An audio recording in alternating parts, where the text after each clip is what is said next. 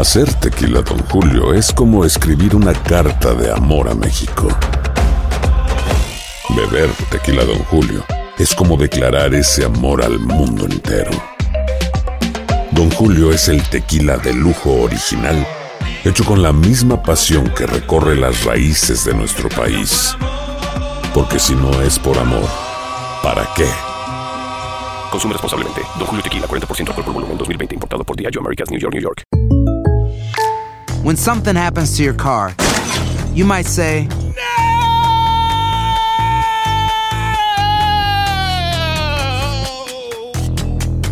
My car. but what you really need to say is something that can actually help. Like a good neighbor, State Farm is there. And just like that, State Farm is there to help you file your claim right on the State Farm mobile app. So just remember, like a good neighbor, State Farm is there. State Farm, Bloomington, Illinois. ¿Qué tal amigos? Soy Sandarti y quiero invitarlos a mi nuevo gran show llamado Cash, el peso del dinero. Yo seré el conductor. Aquí están sus cuatro posibles respuestas, pero tendré como capitanes a Doña Lucha y Albertano. Ustedes van a tener que jugar debajo de esas cajas. Si responden bien, no corren ningún peligro. Pero si llegan a fallar, quedarían inevitablemente aplastados. El nuevo Game Show. Cash, el peso del dinero. A partir del domingo 9 de junio a las 8. Por Univisión. Bienvenidos al podcast con los mejores momentos de Despierta América. Un show diario de entretenimiento, noticias, entrevistas, consejos útiles y más. Este es el show que le pone alegría, esperanza y buenas vibras a tu día.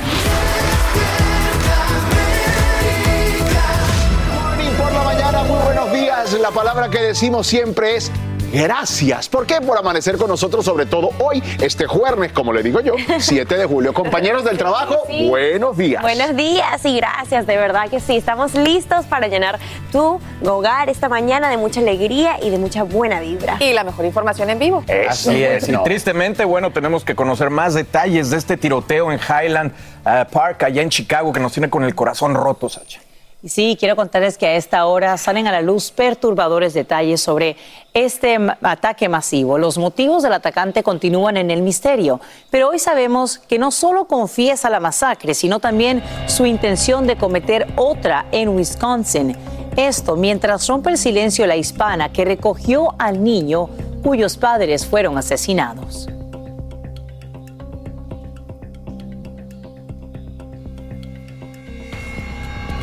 Y bien, ahora la pregunta es por qué el sospechoso pudo comprar armas, incluso con ayuda del padre, a pesar de su conducta errática y agresiva. Nos dice Viviana Ávila en vivo desde Highland Park. Viviana, cuéntanos.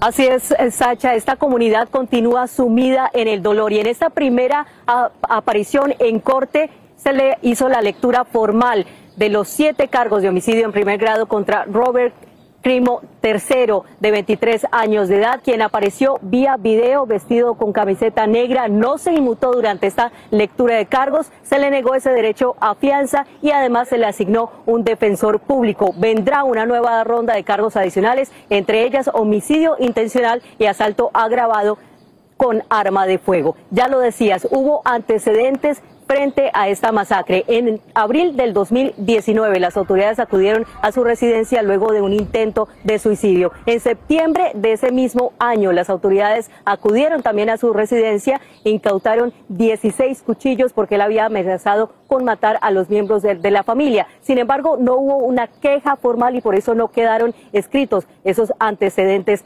penales. Pero mientras se conocen estos perturbadores detalles en los que dicen que utilizó por lo menos tres municiones y que se hallaron 83 casquillos de balas justamente en la azotea donde él habría perpetrado este ataque, pues continúan las vigilias justamente aquí en la comunidad de Highland Park. Además se confirma la muerte de Eduardo Ubaldo de 69 años de edad, originario del estado de Nuevo León, México, residente del área de Waukegan, Illinois, y también Dentro de esa lista de los fallecidos, Nicolás Toledo, de 78 años de edad, a quien sus familiares siguen llamando un ángel guardián, porque no solamente lo salvó a ellos, sino también a otras personas como el joven Alan Castillo, de 23 años de edad, asistente de maestro de una escuela secundaria aquí en Highland Park y quien fue dado de alta del hospital. Sin embargo, él continúa con esa bala incrustada en su cuerpo. Esto fue lo que nos dijo. Me dio un, hoyo grande en la espalda, pero um, por suerte no, no tocó mi espina. Uh, aún tengo la bala ahí, pero los doctores dicen que no quieren operar nada, no, no, no la quieren sacar por no quieren hacer más daño que, lo que lo que ya tengo. Y ahora también habló la samaritana que rescató al pequeño Aidan McCarthy de dos añitos de edad y quien quedó huérfano de padre y madre. Esto fue lo que dijo. And when I took Aiden down to the garage, um, he wasn't crying. He just kept saying, "Is Mama, Dada okay?" Um, and it was hard to to look at him in the face and say it's going to be okay when I didn't know if it was. Y esa página de recaudación de fondos para el pequeño Aiden McCarthy ya lleva 2.800.000 dólares recaudados para su futuro. Sacha. Qué, duro. Eh, Viviana, y ahora bien, ¿qué factores tomarían en cuenta a la hora de juzgar a Robert Crimo III? Sacha, hablé con un abogado experto criminal y dice que definitivamente podría cambiar el curso justamente eh, de este hecho el perfil psicológico de este asesino confeso y también se tendría en cuenta, por supuesto, el detalle de que patrocinado por su padre pudo obtener de manera legal las armas para tener ese permiso. Regreso contigo. Viviana Ávila, gracias por brindarnos estos nuevos detalles en vivo desde Highland Park en Illinois. Y miren, la masacre de Highland Park pudo no haber sido la única. Un informante al que llaman héroe frustró un tiroteo y salvó muchas vidas al llamar a la policía de Richmond en Virginia. Esto fue tres días antes del 4 de julio. Él aseguraba que había escuchado una conversación en la que alguien planeaba atacar en medio de la celebración el anfiteatro Dogwood Dale con capacidad de hasta 2.400 personas. Dos guatemaltecos fueron arrestados y dos rifles de asalto y una pistola con 200 balas fueron decomisados. Esta mañana llueven reacciones a un revelador informe y perturbador sobre la respuesta policial a la masacre de Ovalde. Según dicho reporte, los uniformados tuvieron no una, sino varias oportunidades de abatir al pistolero antes de comenzar la matanza. Incluso uno de los agentes lo tuvo literalmente en la mira. La pregunta que todos nos hacemos es, ¿por qué no apretó el gatillo? El Angélica González nos acompaña en vivo con la respuesta. Eli, cuéntanos. Claro que sí, de inmediato vamos a ello. Y bueno, todo está basado en los registros de las cámaras de vigilancia de la escuela y cámaras corporales y también testimonios. El informe de 24 páginas emitido por el Departamento de Seguridad de Texas lo único que genera es más frustración. Entre los detalles cuenta el hecho de que un policía logró ver a Salvador Ramos armado un minuto antes de ingresar a la escuela caminando y no lo detuvo. Este oficial estaba armado con un rifle. Tuvo en la mira al pistolero por unos segundos, pero nunca recibió luz verde de su superior para neutralizarlo, porque ese comandante no escuchó o respondió demasiado tarde a su petición. El informe refleja que el uniformado habría escuchado disparos o incluso recibido informes de un hombre que estaba disparando, con lo cual estaba más que justificado el uso de la fuerza letal, incluso sin la autorización del superior. Es decir, él podía dispararle a Ramos por su cuenta, pero no accionó. Esto es lo que opina uno de los padres de las víctimas. La cosa es que está pidiendo que uh, permiso, pero lo hubiera metido un balazo ahí, hubiera venido aquí todavía, si, si hubiera hecho su trabajo. Bueno, por el contrario, mientras esperaba que le dieran permiso, el agente quitó la mirada por unos segundos del tirador y al volver a buscarlo lo perdió de vista, pues el sospechoso ya estaba entrando a la escuela. En el texto también se explica que otro oficial que respondió a la emergencia llegó al estacionamiento de la escuela elemental en el momento en el cual el asesino también estaba allí, en el estacionamiento, pero el uniformado conducía a gran velocidad y nunca lo vio. Esto fue lo que dijo el alcalde. You know, every agency in that hallway is going to have to share the blame. And like I said, again, I'll go back to when have you ever seen a federal or state law enforcement officer take their cues from local law enforcement? Todo parece haber conspirado para la tragedia. De 24 a 32 segundos después de entrar, Salvador Ramos inició su masacre en los salones 111 y 112, según el reporte de gritos de los niños. Errores imperdonables que hicieron la diferencia entre la vida y la muerte. El informe final de esta masacre, chicas, lo conoceremos posiblemente a finales de este mes de julio. Y definitivamente frustración es la palabra que aquí reina. Sí, y mucho dolor. Gracias, Angélica, por brindarnos estos nuevos detalles. Hace instantes, el primer ministro inglés Boris Johnson anuncia su dimisión tras rechazar numerosos llamados a renunciar por parte de su propio gabinete. Finalmente accede luego que más de 40 ministros abandonaran sus cargos en el gobierno. La decisión pondría fin a una crisis política tras verse envuelto en una serie de escándalos éticos. La pregunta es si Johnson continuará en la oficina mientras su partido conservador elige un reemplazo. Y nos quedamos en Inglaterra, pero para hablar de la realeza. El icónico vestido de satén blanco y la túnica de terciopelo de seda púrpura que usó la reina Isabel II para su coronación en 1953, además de otros artículos como retratos de la monarca y hasta sus joyas más preciadas, se exhiben públicamente en el castillo de Windsor. Eso es a partir de hoy hasta el 26 de septiembre como parte de la celebración del histórico jubileo de platino. Si te das una vueltecita por allá, pues quizá tengas la oportunidad de verlos ahí cerca. Así es. Bueno, señores, vamos a seguir con mucho más y tenemos información que relevante en las redes sociales. Así es, chicas, es que Rafi Pina seguirá preso, compañeros. Esta es una decisión que finalmente el juez federal Francisco B. Sosa reiteró al mantener al productor musical en la cárcel mientras apela su veredicto de culpabilidad por la posesión ilegal de armas de fuego. Bueno, el juez aseguró que Rafi es un riesgo de fuga y mostró dudas que no presenta un peligro para la sociedad al poseer armas de alto calibre teniéndolo prohibido. También resaltó que durante su libertad condicional, el productor realizó peticiones dudosas a la corte, como cuando solicitó celebrar el nacimiento de su hija en la República Dominicana. Así es, y también el juez federal catalogó como una ignorancia fingida el que Pina alegara desconocer de las armas y municiones encontradas en su residencia en Caguas, porque según él hacía muchos años que no vivía en la casa. Sí, a mí también me parece muy raro que se te olvide que tengas muchas armas en tu muchas casa, armas ¿no? y armas de alto calibre, Sí, no sí, es sí. ah, cualquier Y pistolita. tengo ahí, ¿eh? entendida que todavía hay algunas armas que no han encontrado las autoridades y que, bueno, por eso creen que podría ser un riesgo. Malas noticias para Pina, que apenas hace unos días estrenó su reality show. Así Y para que su familia, para Nati, para, para todos. todos. Bueno, oigan, vamos a ver qué nos depara el estado del tiempo. Ya está lista Rosmariel de amarillo en este Buenos día. días. Muchísimas gracias. Buenos días para ustedes y para todas las personas que están en sintonía. Hoy jueves, pues amanecemos con una amplia zona bajo riesgo de tiempo severo en nuestro país. Y esto se extiende desde el norte de las rocosas, pasando por el centro de las planicies y hasta el extremo este. El riesgo va de mínimo a moderado. Estamos hablando de que bajo estas circunstancias se puede formar eh, algún tornado, podemos tener la presencia de granizo y el, el viento dañino. Por cierto, quiero hablarles acerca de lo que ha pasado en Goshen, Ohio, donde se declaró estado de emergencia después de que un tornado tocara tierra, dañando varios edificios y derribando árboles. El tornado se produjo mientras una línea de fuertes tormentas, como hablamos el día de ayer, se movían a través del área triestatal, produciendo vientos de más de 70 millas por hora y dejando sin electricidad a más de 100 mil hogares en la región.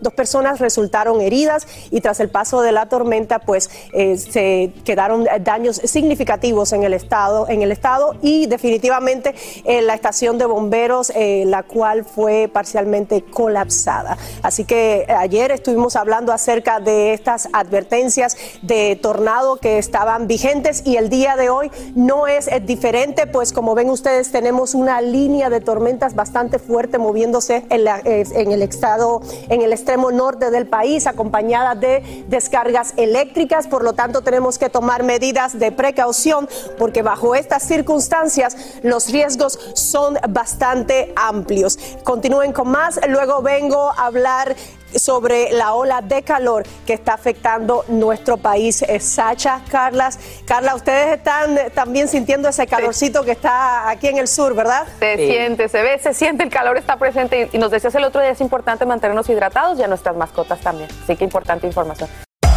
Hacer tequila, Don Julio, es como escribir una carta de amor a México. Beber tequila, Don Julio, es como declarar ese amor al mundo entero. Don Julio es el tequila de lujo original, hecho con la misma pasión que recorre las raíces de nuestro país. Porque si no es por amor, ¿para qué? Consume responsablemente. Don Julio Tequila, 40% alcohol por volumen, 2020. Importado por Diageo Americas, New York, New York. When you buy a new house, you might say, Shut the front door. Winning. No, seriously. Shut the front door. We own this house now. but you actually need to say, Like a good neighbor, State Farm is there. That's right. The local State Farm agent is there to help you choose the coverage you need. Welcome to my crib. no one says that anymore, but I don't care. So just remember, like a good neighbor, State Farm is there. State Farm, Bloomington, Illinois. Aloha mamá. Sorry por responder hasta ahora. Estuve toda la tarde con mi unidad arreglando un helicóptero Black Hawk. Hawái es increíble. Luego te cuento más. Te quiero. Be All You Can Be, visitando goarmy.com diagonal español. Hola, yo soy Carla Martínez. Estás escuchando el podcast de Despierta América. En horas de la noche, la política migratoria del presidente Biden sufre un duro revés. Es que una Corte Federal de Apelaciones se niega a reactivar las prioridades de deportación del Servicio de Inmigración y Control de Aduanas, alegando que la regla es arbitraria y caprichosa. El fallo abre una interrogante sobre el futuro de miles de indocumentados, como nos explica Edwin Pitti en vivo desde Washington, D.C. Edwin, muy buenos días. Cuéntanos. Así es, Sacha, muy buenos días. Desde que Biden llegó a la Casa Blanca ha intentado cambiar las prioridades de deportación de los agentes de ICE y eso ha resultado en que varios estados con gobernadores republicanos hayan demandado al Departamento de Seguridad Nacional. Esa primera demanda fue interpuesta contra esta administración por parte de los estados de Texas y Luisiana. Biden, por supuesto, apeló la decisión y eso terminó en la Corte de Circuito del Quinto Circuito y es ahí donde se le está acusando a este gobierno de supuestamente pues eh, haber implementado una regla que es caprichosa y arbitraria. Pero actualmente, ¿cuáles son las prioridades de deportación de este gobierno? Nos lo comenta una abogada de inmigración. Vamos a escucharlo. Básicamente, estas prioridades son, uno, alguien que presenta un riesgo al público, a la seguridad este, pública en este país. Eso se demuestra por eh, antecedentes penales, delitos violentos. Segundo es ah, que posee un riesgo a la seguridad nacional de este país. Eso se refiere a actos de terrorismo y cosas similares. Y el tercero es una persona que es prioridad porque es una persona recién llegada. En ese caso, Sacha, los estados estaban acusando al gobierno de Biden de alguna manera haber violado el proceso administrativo, pero en la víspera de ese fallo también se esperaba otro caso que se resuelve en, el, en la Corte de- del Sexto Circuito aquí en los Estados Unidos, una demanda interpuesta por los estados de Arizona, Ohio y Montana. Importantísimo recalcar que en este caso ellos están acusando a Biden de no, haber, de no haber calculado el costo y el daño en esos estados al tratar de cambiar las prioridades de deportación. En este caso, los jueces sí fallaron a favor del gobierno de Biden diciendo que esa guía, que esa regla no representa ningún gasto adicional para esos estados. Así que vemos cómo son dos decisiones totalmente contrarias, Sacha, con el tema de la prioridad de deportación aquí en los Estados Unidos. Bueno, y por eso nos preguntamos, Edwin, y ahora con estas sentencias contrarias, ¿qué va a pasar entonces con las intenciones de la actual administración con respecto a sus prioridades de deportación?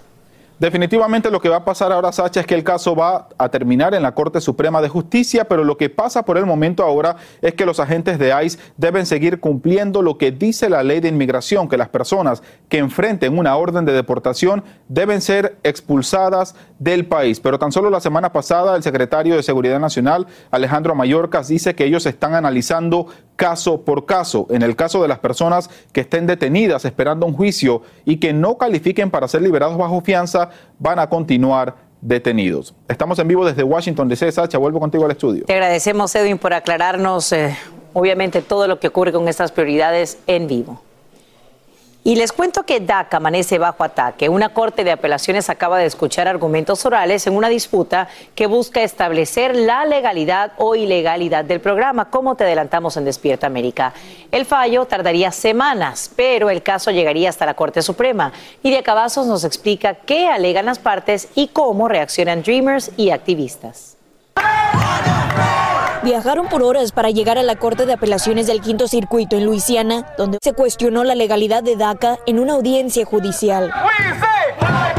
Texas y ocho otros estados republicanos lideran la batalla legal en contra de DACA, argumentando que el programa que hoy beneficia a más de 600 mil inmigrantes, les otorga permiso de trabajo y protege ante deportación, es ilegal. Además, le indicaron a los magistrados que este amparo ha implicado un alto costo para los estados con gastos derivados de los sistemas de salud y educación. El estado de Texas no han demostrado ni un centavo que han gastado a causa de DACA o sobre los beneficiarios de DACA o que tienen algún daño ah, tocante ah, o por DACA. La administración del presidente Biden y beneficiarios de DACA, representados por organizaciones legales, argumentaron sobre los impactos catastróficos al deshacerse de DACA, citando numerosos sectores laborales que serán afectados y consecuentemente la economía del país. En julio del 2021, un juez en Texas declaró el programa ilegal, pausando la aceptación de solicitudes nuevas, por lo que obligó a muchos calificantes y solicitantes a esperar sin algún tipo de protección como lo es en el caso de María, la única integrante de su familia cuya solicitud no llegó antes del fallo de la Corte Estatal.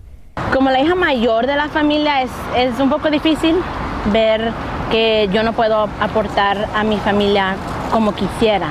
En la familia estamos dos que tenemos DACA, pero una que no está protegida. Yo sé que desde que yo tengo DACA ah, me siento seguro en manejar en las calles, pero hay ese temor todavía de mi familia, de mi hermana. No solo son los beneficiarios de DACA, sino quienes tienen sus solicitudes en pausa que están a la espera de este dictamen. Esto pudiera demorarse meses y esto tiene la posibilidad de llegar hasta los magistrados de la Corte Suprema. Desde Luisiana, Nidia Cavazos, Univisión. Gracias, Nidia. Si tomas un suplemento multivitamínico, habla primero con tu médico porque acaban de lanzar una advertencia sobre un peligro inminente. Eso luego que un hombre terminara en el hospital en Reino Unido por una sobredosis de vitamina D. Él llegó con niveles preocupantes de calcio, además de haber pasado tres meses con vómitos, diarreas, dolor de estómago, calambres y haber perdido 30 libras de peso. Destacan expertos que es importante que tomes la dosis que especifica cada uno de estos suplementos y nuevamente que lo consultes con tu médico de cabecera. Esta mañana se conoce que están en peligro millones de aves migratorias y también se registrarían pérdidas millonarias para la economía debido a la tremenda sequía que experimenta The Great Salt Lake o el Gran Lago Salado. Es que se registra un nuevo mínimo histórico por segunda vez en menos de un año debido al calentamiento global. El Departamento de Recursos Naturales de Utah dice que ha bajado más de 4.000 pies y se espera que siga descendiendo hasta el otoño o el invierno. Y estamos hablando de sequía y también pues saben que seguimos de cerca lo que ocurre con las altísimas temperaturas en gran parte del país. Los detalles los tienes tú, querida Romariel Olea. Somos todo oídos. Muchísimas gracias, Sacha. Y precisamente quiero darte los datos de la sequía el día de hoy. Hoy jueves, estos son los números que tenemos en nuestro país. 53 incendios se encuentran activos en este momento. Más de 2 millones de acres han sido devorados por las llamas y nueve estados están en, en situación de emergencia, en situación crítica por la sequía que, como ven ustedes, el riesgo va desde seco hasta excepcional, siendo esta parte intensa roja que ven aquí, la parte eh, excepcional, donde ¿Qué sucede en este momento? Pues eh, si un incendio se desata, es muy difícil de controlar.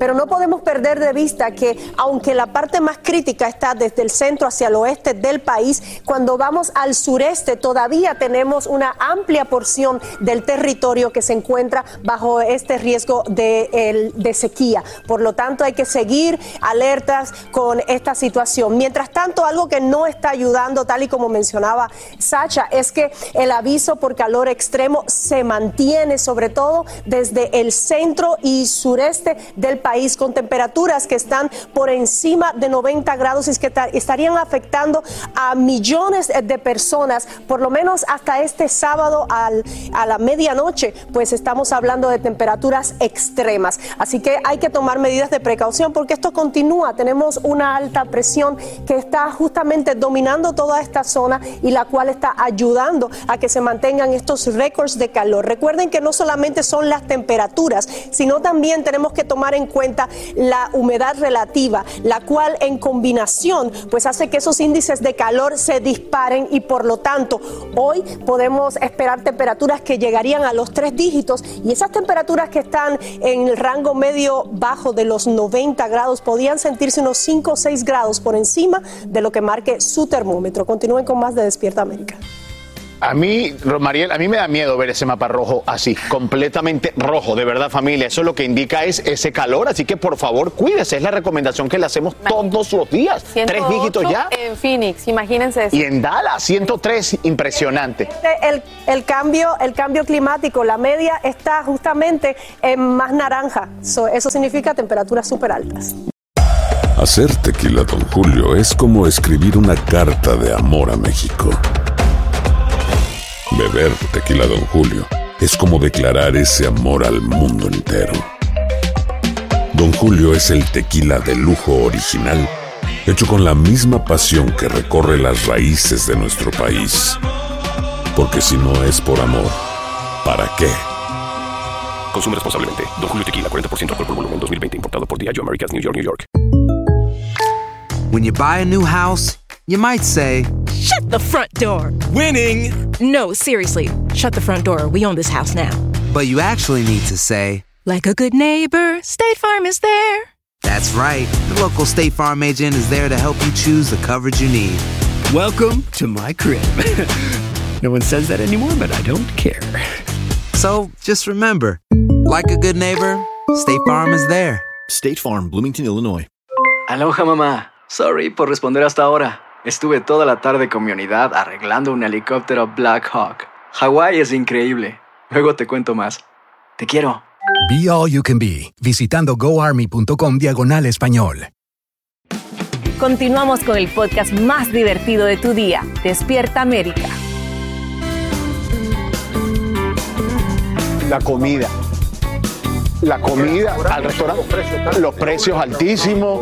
Mire, familia, que estamos. Comprar para Para cualquier supermercado. Estamos hablando, señores, de que el aumento de los precios, señores, de verdad nos afecta absolutamente a todos, a ustedes y a nosotros. Pero ¿saben qué? Les tengo una buena noticia. Presten atención porque les quiero contar que los precios, ¿verdad? A pesar de que aumenta, en algunos estados, señores, van a entregar estímulo económico en el verano. Y para saber cuáles son esos estados y cuál es el pronóstico de la economía para el verano, nos vamos a lanzar ahora mismo con Alejandro Cardona porque nos tiene buenas noticias. Alejandro, buenos días, qué gusto saludarte. Muy bien, muchas gracias, querido Raúl. Me encanta poder hablar contigo de este tema porque por lo menos en medio de todo es una buena noticia. Hay estados que van a recibir dinero inesperadamente. ¿Cuáles son los estados que estarán de, enviando esa ayuda? Bueno, vamos a colocar la imagen en, pantalla. Hay 14 estados, ya entre ellos, por ejemplo, está Hawaii, Indiana, Kansas, Kentucky. Vamos a colocar la lista completa. Está California, Delaware, Georgia, Ohio, eh, Kentucky, Maine, eh, New Mexico, Virginia. Eh, algunos de ellos han aprobado esta ayuda. Hay que recalcar que no es una ayuda federal, es algo estatal que está relacionado con el superávit o el exceso de, de flujo de efectivo o de eh, en su presupuesto todos los excesos están relacionados, entonces quieren darlo a la gente como una ayuda más que todo por la subida en los precios de la gasolina y también por la parte de la inflación. Bueno, ahí está. Usted vio la lista de esos estados, pero también me comentaste que no todos los estados estarán enviando esa ayuda. ¿Cuáles son esos estados? Bueno, son 14 estados los que mostramos en pantalla los que van a enviar la ayuda. Los demás no se ha aprobado todavía o todavía no, no, no, no hay noticias cercanas. de que vayan a dar este tipo de ayuda.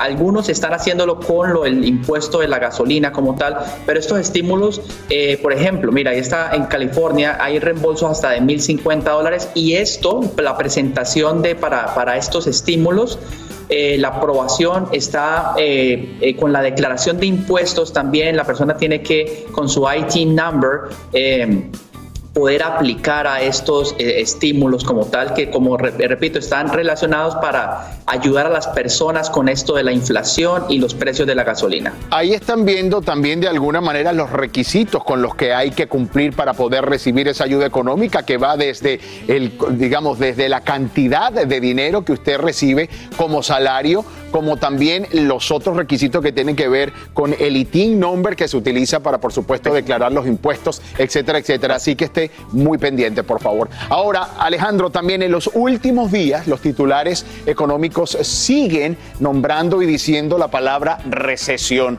¿Qué podemos estar nosotros pendientes con respecto a esto? ¿Qué factores nos van a llevar precisamente a estar en esta recesión? Bueno, la definición de recesión es dos trimestres consecutivos eh, de crecimiento negativo. Tenemos que entender igual que por lo de la pandemia también viene un rezago, viene, viene un periodo de tiempo que la economía no estuvo normal, ¿cierto?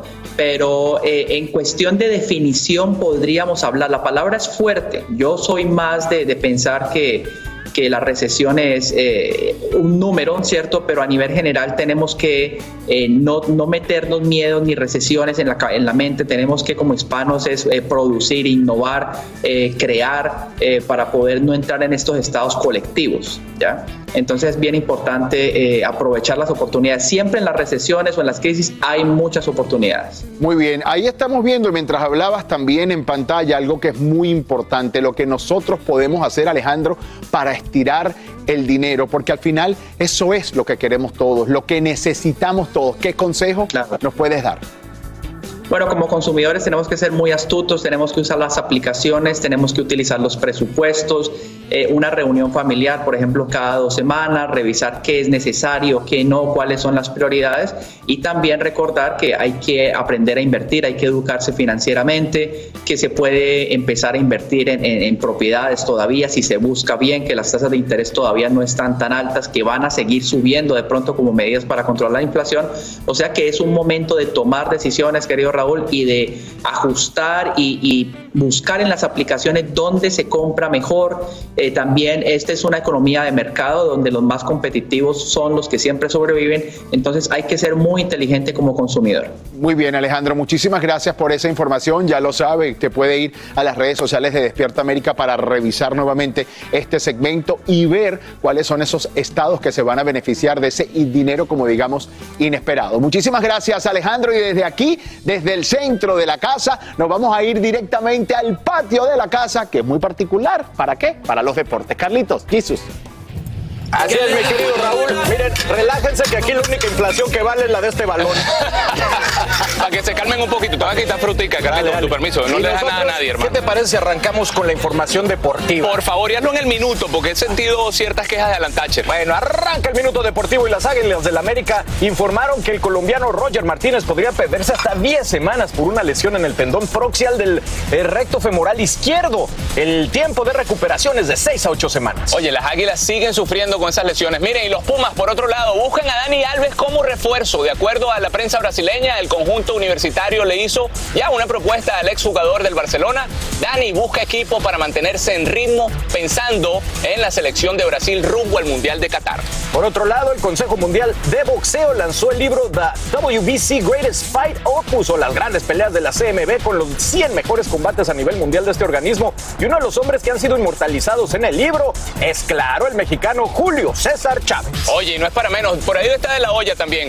Miren, Inglaterra se estrenó con triunfo ante Austria 1-0 en el partido inaugural de la Eurocopa Femenina, en la que ejerce como anfitriona, gracias a un tanto de Mead y también al calor de los espectadores que llenaron el Old Transfer Stadium. Qué bárbaro. wow, O sea, cerrado el minuto. Cerrado en el minutito, papá. Vamos a grabarlo aquí y le voy a mandar. Sí, no, a la Thatcher. Thatcher, te vamos a mostrar, te vamos a mostrar cómo quedó eso ahí en cero, papá. En cero. Hacer tequila, don Julio, es como escribir una carta de amor a México. Beber tequila, Don Julio, es como declarar ese amor al mundo entero. Don Julio es el tequila de lujo original, hecho con la misma pasión que recorre las raíces de nuestro país. Porque si no es por amor, ¿para qué? Consume responsablemente. Don Julio Tequila, 40% alcohol por volumen, 2020. Importado por Diageo Americas, New York, New York. When you buy a new house, you might say, Shut the front door! Winning! No, seriously. Shut the front door. We own this house now. but you actually need to say, Like a good neighbor, State Farm is there.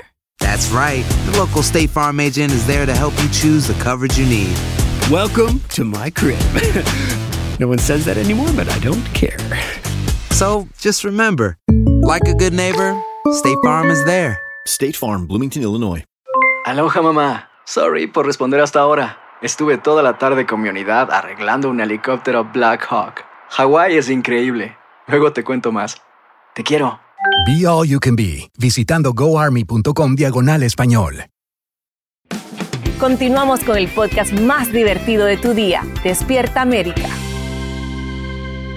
Vamos a hablar del entretenimiento. Ustedes se recordarán que aquí en Despierta América la semana pasada nosotros les contamos que Cintia Clitbo había acudido a los juzgados en México para denunciar violencia psicológica a su exnovio Juan Vidal. Pero en esta historia, señores, reaparece otro exnovio de la actriz, quien dijo Jessy que está dispuesto a ayudarla y a apoyarla. Esto es como una novela en la vida real. ¿no? Parece, así bueno, es. ¿será que entre ellos nuevamente ha surgido el amor que hace tiempo tuvieron? ¿Quién Bueno, sabe? aquí les tenemos la historia completa. Fuimos a denunciarlo, es este, violencia psicológica. Ahorita a, a Cintia justo, no puedo estar platicando mucho de esto, pero creo que es importante. Eh, Cintia la están atendiendo psicológicamente. Y, y están viendo que sí tiene, que sí tiene un, un- un problema y, y secuelas. Tal como lo escucharon, ahora que Cintia Clitbo se atrevió a denunciar a su exnovio Juan Vidal por violencia psicológica, es la actriz quien sufre los estragos de esa relación. Y ahora el rey grupero es quien la apoya. Le dije, denúncialo porque le estás regalando eh, la, la fama que tanto anhela el tipo este, a tus costillas, con tu sufrimiento. Y la- las, las personas y las mujeres que escriben y dicen, ay, pues es que se, se lo ganó para que se agarre uno más joven, se lo ganó. No, ella es una persona amorosa que ayuda, que apoya. Y, y- se me hace injusto que, que ella esté sufriendo, que ella esté en terapia ¿Y qué logró la actriz provisionalmente con esta denuncia? Además de querer recuperar los 4.500 dólares que le debe el dominicano. Se, levantó un- una, orden de restricción para que no se le acerque a Cintia. Están viendo también el, tema de, pues, del, dinero junto con los chats. Él se ve de, mamita, no tengo dinero, entiéndelo.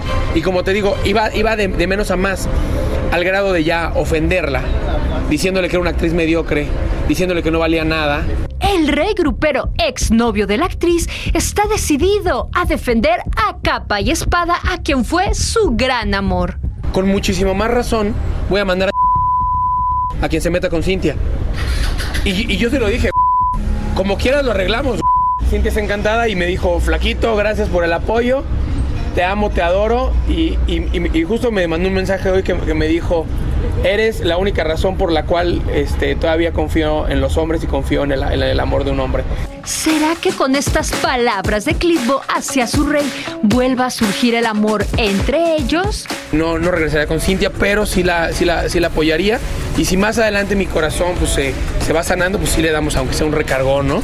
En Ciudad de México, Guadalupe Andrade, Despierta América. Bueno, ahí está. A mí me parece que el apoyo debe existir. Así sea un ex y terminaron en buenas condiciones, es importante que se, que, que se apoye. Oye, pero yo voy a meter picante porque mi mamá nos está viendo y ella me acaba de escribir, donde hubo fuego, cenizas quedan. Ah, mira, la mamá de Yassi también forma parte del programa y lo hace Hola, con mami. nosotros. La voz de la experiencia.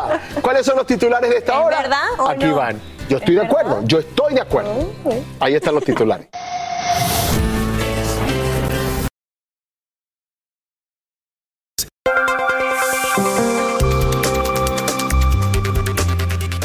La historia se repite. Un camión lleno de inmigrantes se vuelca en México con un saldo mortal y más de una docena de heridos. El vehículo transportaba unos 30 indocumentados, mientras que familiares de uno de los fallecidos en el llamado Trailer de la Muerte en San Antonio ya se preparan para darle el último adiós.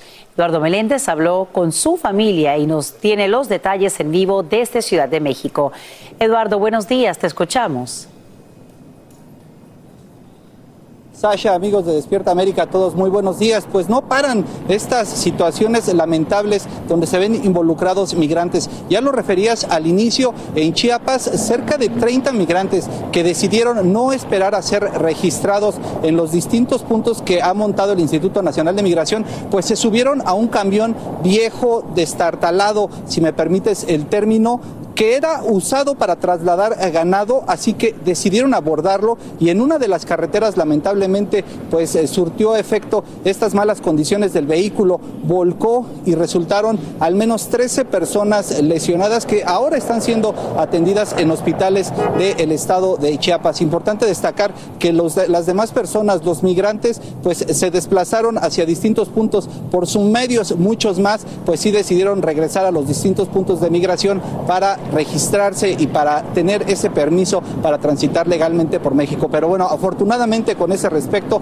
aún no se reportan personas fallecidas, sí 13 lesionadas que están siendo atendidas. Ahora, ya lo comentabas también, Sasha, en cuanto a este accidente terrible del 28 de junio, donde murieron muchos migrantes mexicanos en esta caja del terror, en esta caja de tráiler, es en Zacatecas, en el municipio o la comunidad conocida como Las Ánimas, donde no esperan a un que murió. Esperan a tres, a Fernando, a Mayra y por supuesto que al joven Francisco. La historia de ellos era similar, eran conocidos, eran amigos, tenían la intención pues solo de llegar a Estados Unidos a trabajar. Sin embargo, por supuesto que esto se lo impidieron estos migrantes que los abandonaron en esta caja de tráiler. Escuchemos a la familia de estas personas que ya tienen preparadas las zonas donde serán enterrados las tumbas, ya están pues adecuadas para recibir los cuerpos. Vamos con la familia. Ella solo decide irse por darles un mejor futuro a sus hijas, por hacer su casa propia. Pues él se fue para darles un mejor futuro a sus niñas, a su familia. Cuando me dijeron a mí esto que estaba pasando, como que me sentí que me, como que me cae, dije, ay, canijo, sí. Hace poquito andaba aquí. Es una comunidad que está devastada, que está sumida en la tristeza. Imaginen, pues estar esperando los tres cuerpos de estas tres personas que viajaban en este tráiler y bueno, ahora esperar porque nadie les ha dicho qué día exactamente pues van a ser repatriados los cuerpos. Las autoridades eh, de México que están apoyándolos solo se limitan a decir que están realizando los trámites necesarios para que los cuerpos sean repatriados. Es la información, Sasha, que tenemos desde la Ciudad de México. Te agradecemos Eduardo Meléndez, por brindarnos estos detalles. Y tan pronto como el próximo martes, el presidente de México, Andrés Manuel López Obrador, visita la Casa Blanca para reunirse con su homólogo estadounidense, Joe Biden. Ambos líderes discutirían temas de interés bilateral, pero AMLO ya adelanta lo que planea hacer en dicho encuentro, en el que presentaría a su homólogo una atrevida propuesta que buscaría frenar el tráfico humano y el flujo migratorio. Mi planteamiento es, vamos a ponernos de acuerdo en lo laboral y vamos a ordenar el flujo migratorio y vamos a legalizar la contratación de trabajadores. Que no sea un asunto de particulares, de traficantes de personas. Es como cuando me dicen, El mandatario mexicano agrega que hace falta mano de obra en Estados Unidos, por lo que buscará también visas de trabajo para los migrantes a fin de evitar tragedias como la de San Antonio, donde fallecieron 53 indocumentados. Ante la escasez de salvavidas, le aumentan el salario a ellos en Nueva York. Ahora ganarán 19 dólares con 46 centavos por hora y quienes laboren hasta final del verano recibirán un alentador bono de mil dólares. Así lo anuncia el alcalde Eric Adams tras llegar a un acuerdo con el sindicato de salvavidas de la Gran Manzana para proteger a los bañistas en playas y piscinas y así no tener que cerrar este servicio que es tan oportuno en el verano.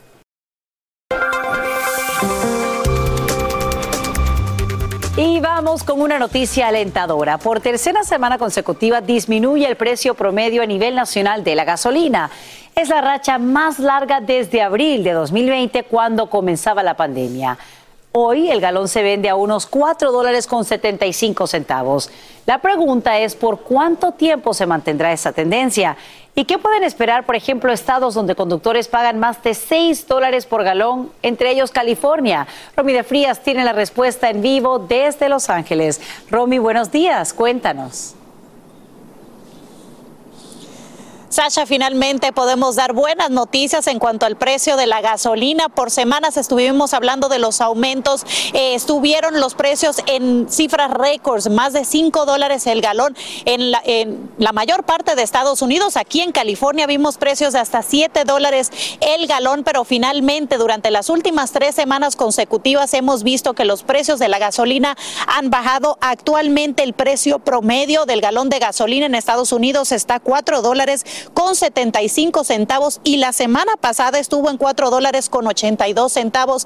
Esto es una gran diferencia porque, bueno, cuando sube el precio de la gasolina, todo aumenta.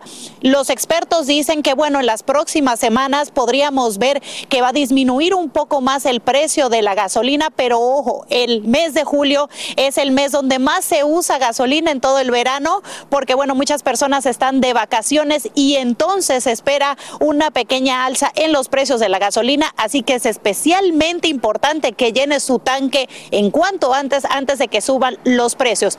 Todo esto se da porque, bueno, el precio de el, crudo del petróleo ha disminuido un poco y bueno, las medidas del presidente Biden han, ayudado un poco a que disminuyan los precios de la gasolina. Un pequeño respiro, Sasha, buenas noticias eh, para los estadounidenses y esperemos que con eso también disminuyan los precios de algunos artículos que dependen de la gasolina. Esa es toda la información que te tengo desde Los Ángeles, California. Romy de Frías, regreso contigo al estudio. Muy buenos días. Algo es algo, Romy vamos por buen camino, queremos quedarnos, por supuesto, por esta vereda. Te agradecemos por brindarnos esos detalles en vivo.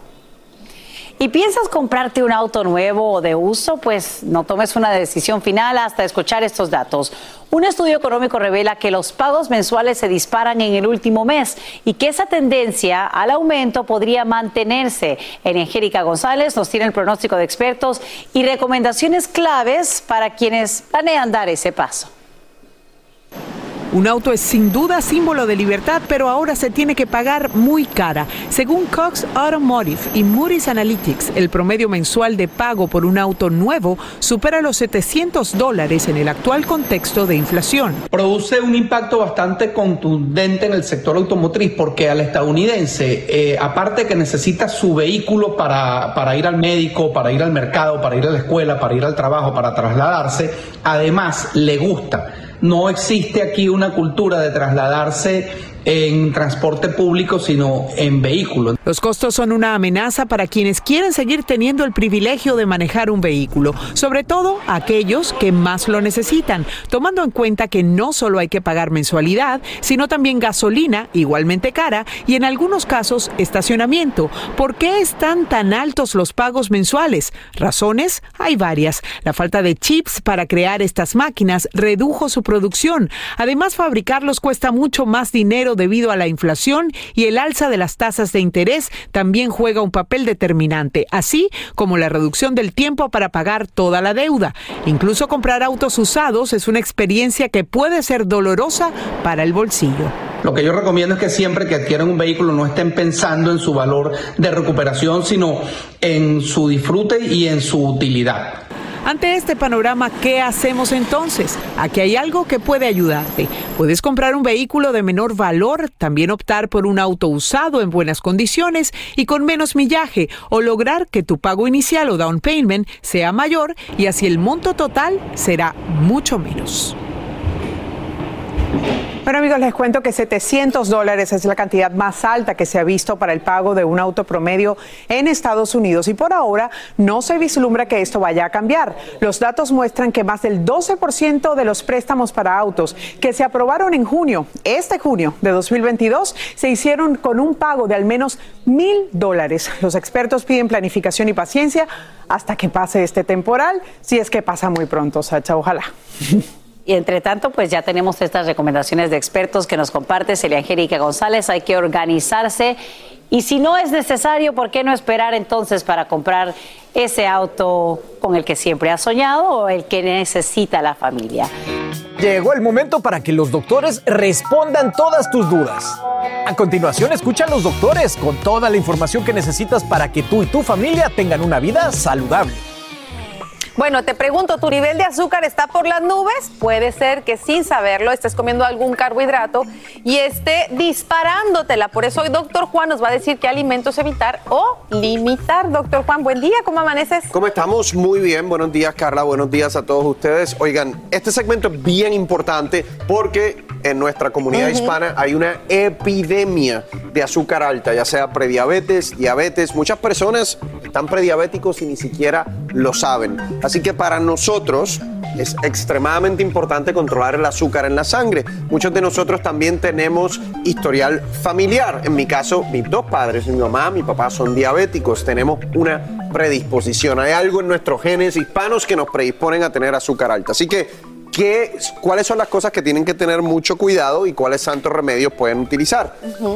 Número uno, mucho cuidado con el pan blanco. Ok. El pan eh, blanco, al no tener fibra, Carla, cuando tú lo consumes, lo que hace es que te sube el azúcar de manera precipitada. Si lo va a comer, tiene que tratar de mezclarlo con algo que va a evitar que se absorba tan rápido. Y usualmente eso va a ser una proteína, o va a ser una fibra, o va a ser una grasa buena. En este caso, por ejemplo, si usted mezcla ese pan blanco con aguacate, el aguacate tiene grasa buena. Cuando eso llega a su intestino, no se absorbe el pan, el carbohidrato de manera tan rápida porque la grasa buena del aguacate está eh, disminuyendo ese proceso. Entonces te sube el azúcar mucho más paulatinamente, que es lo que tú quieres. Así que cuidado con el pan blanco. Número dos, uno que es muy típico de, de desayuno son los muffins. Qué rico. Los muffins tienen muchísima, muchísima azúcar. eh, no tienen realmente, la mayoría no van a tener fibra, no tienen proteína. Si lo vas a hacer de vez en cuando, busca el acompañante que te vaya a hacer lo mismo que, con- que lo que te expliqué con el plan ba- eh, blanco. En este caso, por ejemplo, una mantequilla de maní. Peanut butter. Le pones el peanut butter y la grasa buena del peanut butter te ayuda a que obviamente ese azúcar no aumente de manera precipitada. Aquí hay otro, mira. Eh, el arroz blanco. Les voy a decir, yo trato de evitarlo lo más que pueda.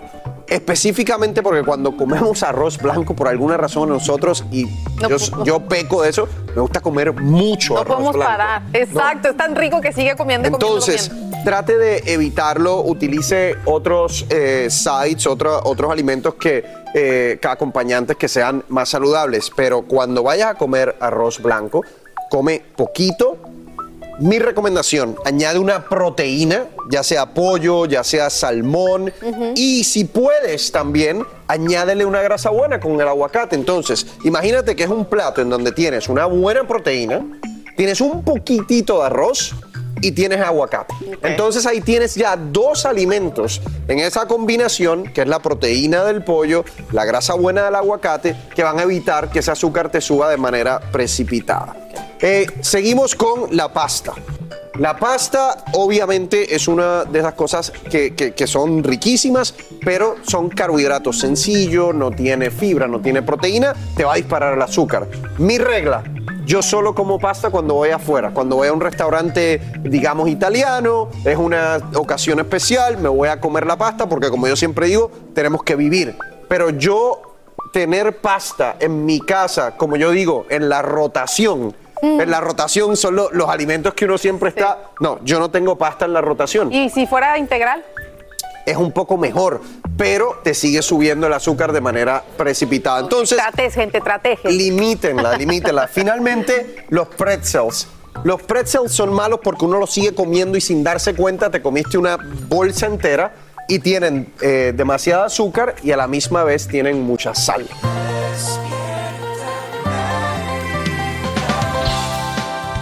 Oiga, le, le digo al doctor Juan, no nos deschonguemos. Y él me dice, ¿y qué es eso de deschongar? El pobre. Le digo, en México decimos deschongar, como cuando te es el chongo y te lo quitas. Muy es bien. como, vamos a Ah, deschongarnos. pero eso vamos no me aplica a mí entonces. porque no- Sí, pero también lo usamos, por ejemplo, en eso. No nos vamos a deschongar comiendo de Ah, todo, no nos vamos a, a desatar, vaya. Eso es como algo, algo así, ¿verdad? Desatar.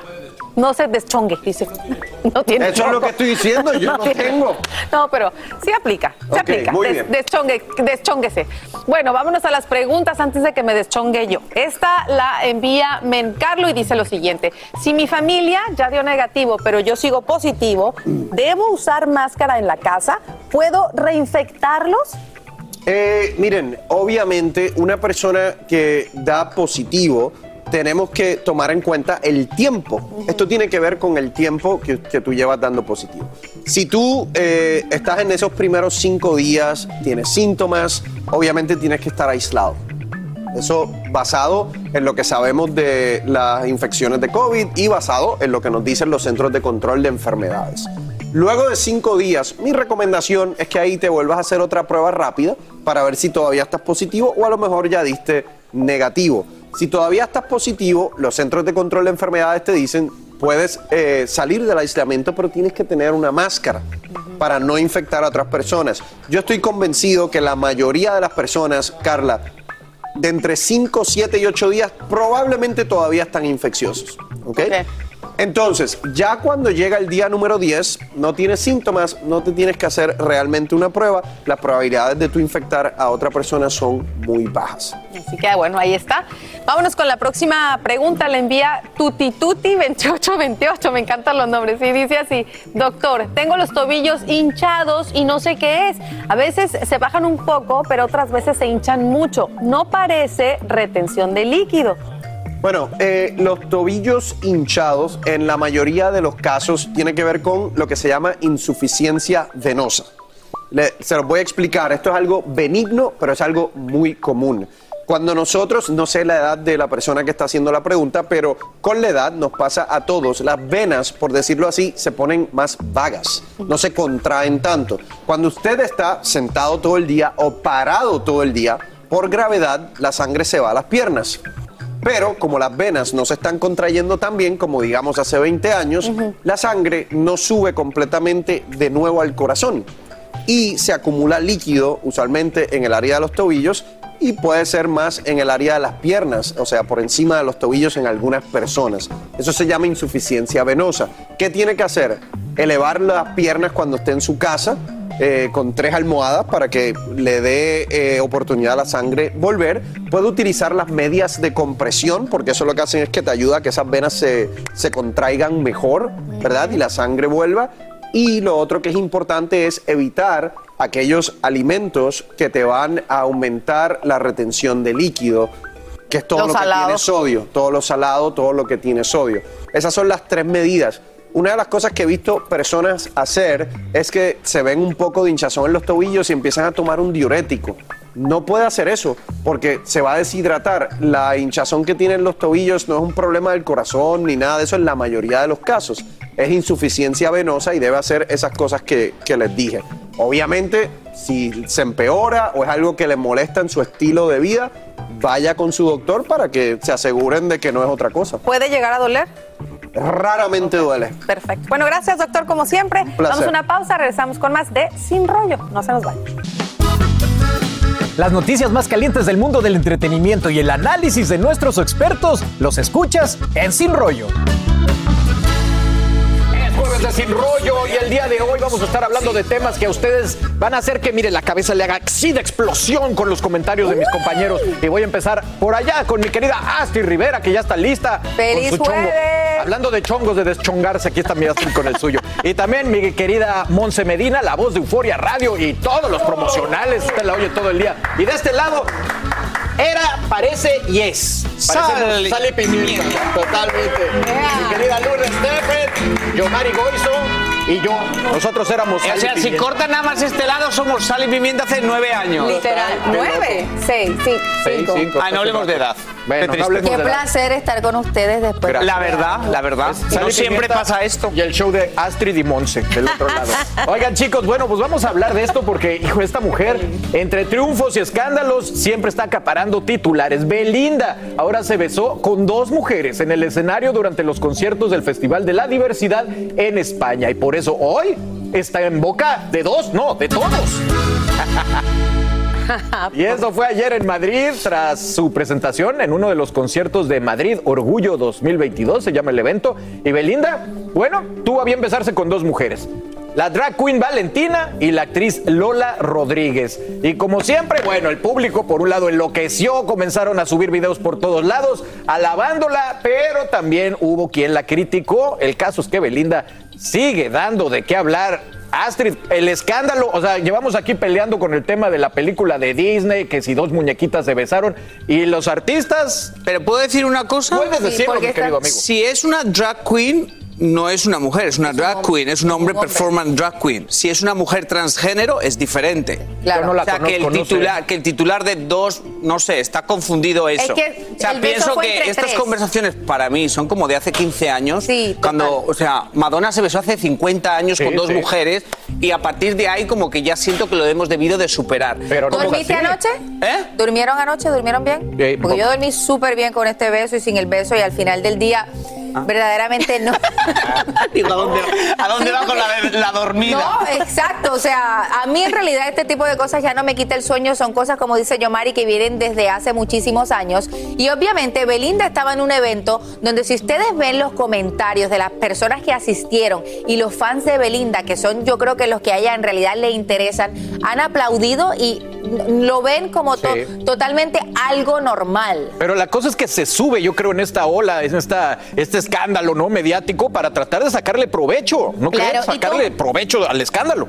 Bueno, eh, quizás, quizás sacarle provecho al escándalo, quizás porque ella tiene que saber que ella va a estar en boca de todos al hacer algo así, llamativo para muchos. Pero miren, toma solo dos segunditos entrar a las redes sociales de nosotros aquí en Despierta América y ver todos los comentarios que han puesto abajo de esta noticia. Pero después me dio mucha curiosidad ir a la noticia que ya la vamos a tocar también acerca de, de la foto que sube Sebastián Rulli y los comentarios que habían ahí acerca de que si se debía haber tapado o no, que mejor que se quitara la Pero- mano. pero no- O sea, la doble moral y, qui- y quiero decir la hipocresía para algunas cosas y para otras, a mí de verdad que me dio mucha risa, porque la gente no puede estar criticando algo así y después pedirle a Sebastián Rulli que se quite la mano de, de donde tenía tapadas sus partes. ¿Qué opinas, mi Luli? ¿Controversia? Yo creo que si hay controversia es porque nunca hemos visto a Belinda en ese, como en ese plano, pero no podemos negar que todo está hipersexualizado. Ahora en todos los lados eso es lo que se ve, una hipersexualización. El otro día estábamos comentándolo por Madonna y, por. Toquilla. Eh, antes de eso, como decía Yomari, Madonna lo había hecho, lo hizo con Britney Spears, que fue como quien dice la primera Y Cristina que wow. Aguilera. Y con Cristina Aguilera. Entonces, como que sí, siempre va a haber gente a favor y siempre va a haber gente en contra. Yo creo que lo que llama la atención aquí es que nunca habíamos visto a Belinda en ese plano, pero normalmente, o sea, lo que se está hablando desde hace unos años para el día de hoy es eso, que todo está hipersexualizado, porque Ah. es lo que vende, es lo que la gente habla, es lo que, o sea, y, y lo vamos a tocar de nuevo Sí. con el otro tema de no es Sebastián que Rulli Yo no y de, y siento de que está Karol hipersexualizado. Yo siento que las personas que son, que deciden darle un beso a otra persona de su mismo sexo, lo hacían antes, siempre lo han hecho, porque la homosexual, eh, homosexualidad no es algo del 2022, es algo de toda la vida, pero ahora lo hacen públicamente y viene por todos estos movimientos de aceptación y de inclusión que queremos en la Pero, pa- sociedad. pero para mí un beso, independientemente si Sí, son dos personas del- tampoco. del mismo sexo, no es una sexualización de nada. Tú- Tampoco, yo le doy dos besos a mi padre, le doy dos besos a mi madre. Para mí eso no es una sexualización. Claro que la vida está sexualizada, eso no hay cuestión. Y la herramienta número uno del mundo es el sexo. Y lo usa cualquier campaña, usa la sensualidad y usa esa arma. Pero yo pienso que con mucho respeto, es la facilidad de crear una noticia de la nada y que esa noticia sea controversial. Así de simple. Ya nadie quiere investiga- investigar y crear una noticia diferente porque es súper fácil agarrar esa imagen y decir dos mujeres besándose con Belinda. Oh, perdón, no, ¿no crees es que una drag queen, es una mujer, es ha una... pasado del Es beso en sí actriz. al fenómeno que ocasiona en las redes que todos Que los no, fans lo es estén que publicando. es- es la necesidad de que todos queremos ser virales en las redes y es buscar algo que sabes que se va a hacer viral y es cómo poner un titular que van a hacer clic la gente. Sorry, esa es la realidad. De acuerdo contigo. Entonces yo, por ejemplo, yo busco videos en un, en un desfile de moda en el que se cae la modelo porque sé que es el único que se va a hacer viral, porque si empiezo a mostrarles y a contarles que la moda y que no sé qué, la gente dice, boring, Yomari, boring. Entonces es la viralización y la forma fácil de crear una noticia. Pero I'm sorry, esto es 2005, cuando yo no tenía ni arrugas. Bueno, pero es una No controversia de todas maneras. Pero es No, pero- votos, dineral. Pero, pero también es el lugar donde estaba Belinda. Te- tenemos que, que entender que también ella estaba, pudo haber estado en el concierto que ella quisiera, pero ella estaba en un evento del orgullo para cerrar el mes de lo que viene siendo el orgullo, que obviamente representa todos los junios a la comunidad LGBTQ. Y es por eso. Una es una actriz y una actriz, como estábamos hablando, es, es Belinda. Una es una drag queen, que en realidad es un hombre que se personifica Que como se drag queen, transforma y que hace- se transforma y es drag queen. Y el otro es una mujer transgénero. Ok. Pero, pero creo que tiene que, que Lulu tocó un buen punto. Creo que cuando lo hizo Toquilla y lo hizo Madonna, o sea, gente se alarmó, pero nosotros acá es Madonna. Incluso cuando lo hizo Britney Spears y Cristina Aguilera, claro, fue un boom y la cara de Justin Bueno, cuando, Timberlake. cuando lo hizo todos Madonna y Madonna y. Toquilla, todos dijimos, ¿really Madonna? Yo, ¿Really a mí no me Madonna? sorprende de Madonna, verdad? pero Belinda- O sea, después de lo que hiciste, ahora quieres caer down to hell. Eso es lo que pensamos todos. No, yo no. No sé si lo dijimos, yo hoy lo he dicho porque Pero no he no acabas de decir que un beso es un beso. Sí. O, o siem- o la opinión es depende quién le dé un beso a quién. Ah, no, honey, don't twist it with me. Si yo, si, si yo he no, dicho porque que... esa es la pregunta. Madonna lo hizo hace 20 años en, en el escenario más grande del mundo, en una televisión pública, tocando un tabú, que eso es lo que ha hecho Madonna. Madonna ha sido una mujer que a través de su música y su arte ha enfrentado al mundo de frente. Y eso fue darle un beso a dos mujeres, a las mujeres más fuertes del mundo del pop en ese momento. Que Madonna 20 años más tarde lo haga con una cantante nueva, que en algunos sitios es muy conocida, Toquisa, para ella no es nada nuevo. Es como Really Madonna, no tienes un mensaje nuevo para pelear al mundo, tú has sido una mujer que ha peleado. Ya Don't entendí. twist it, sister. No, yo no estaba, yo no estaba ese día. Ah, y, wow. y Belinda lo está haciendo en un evento que, bueno, teóricamente aceptaría este tipo de manifestaciones de cariño. Oigan, Así termina el episodio de hoy del podcast de Despierta América. Síguenos en Euforia, compártelo con otros, públicalo en redes sociales y déjanos una reseña. Como siempre, gracias por escucharnos.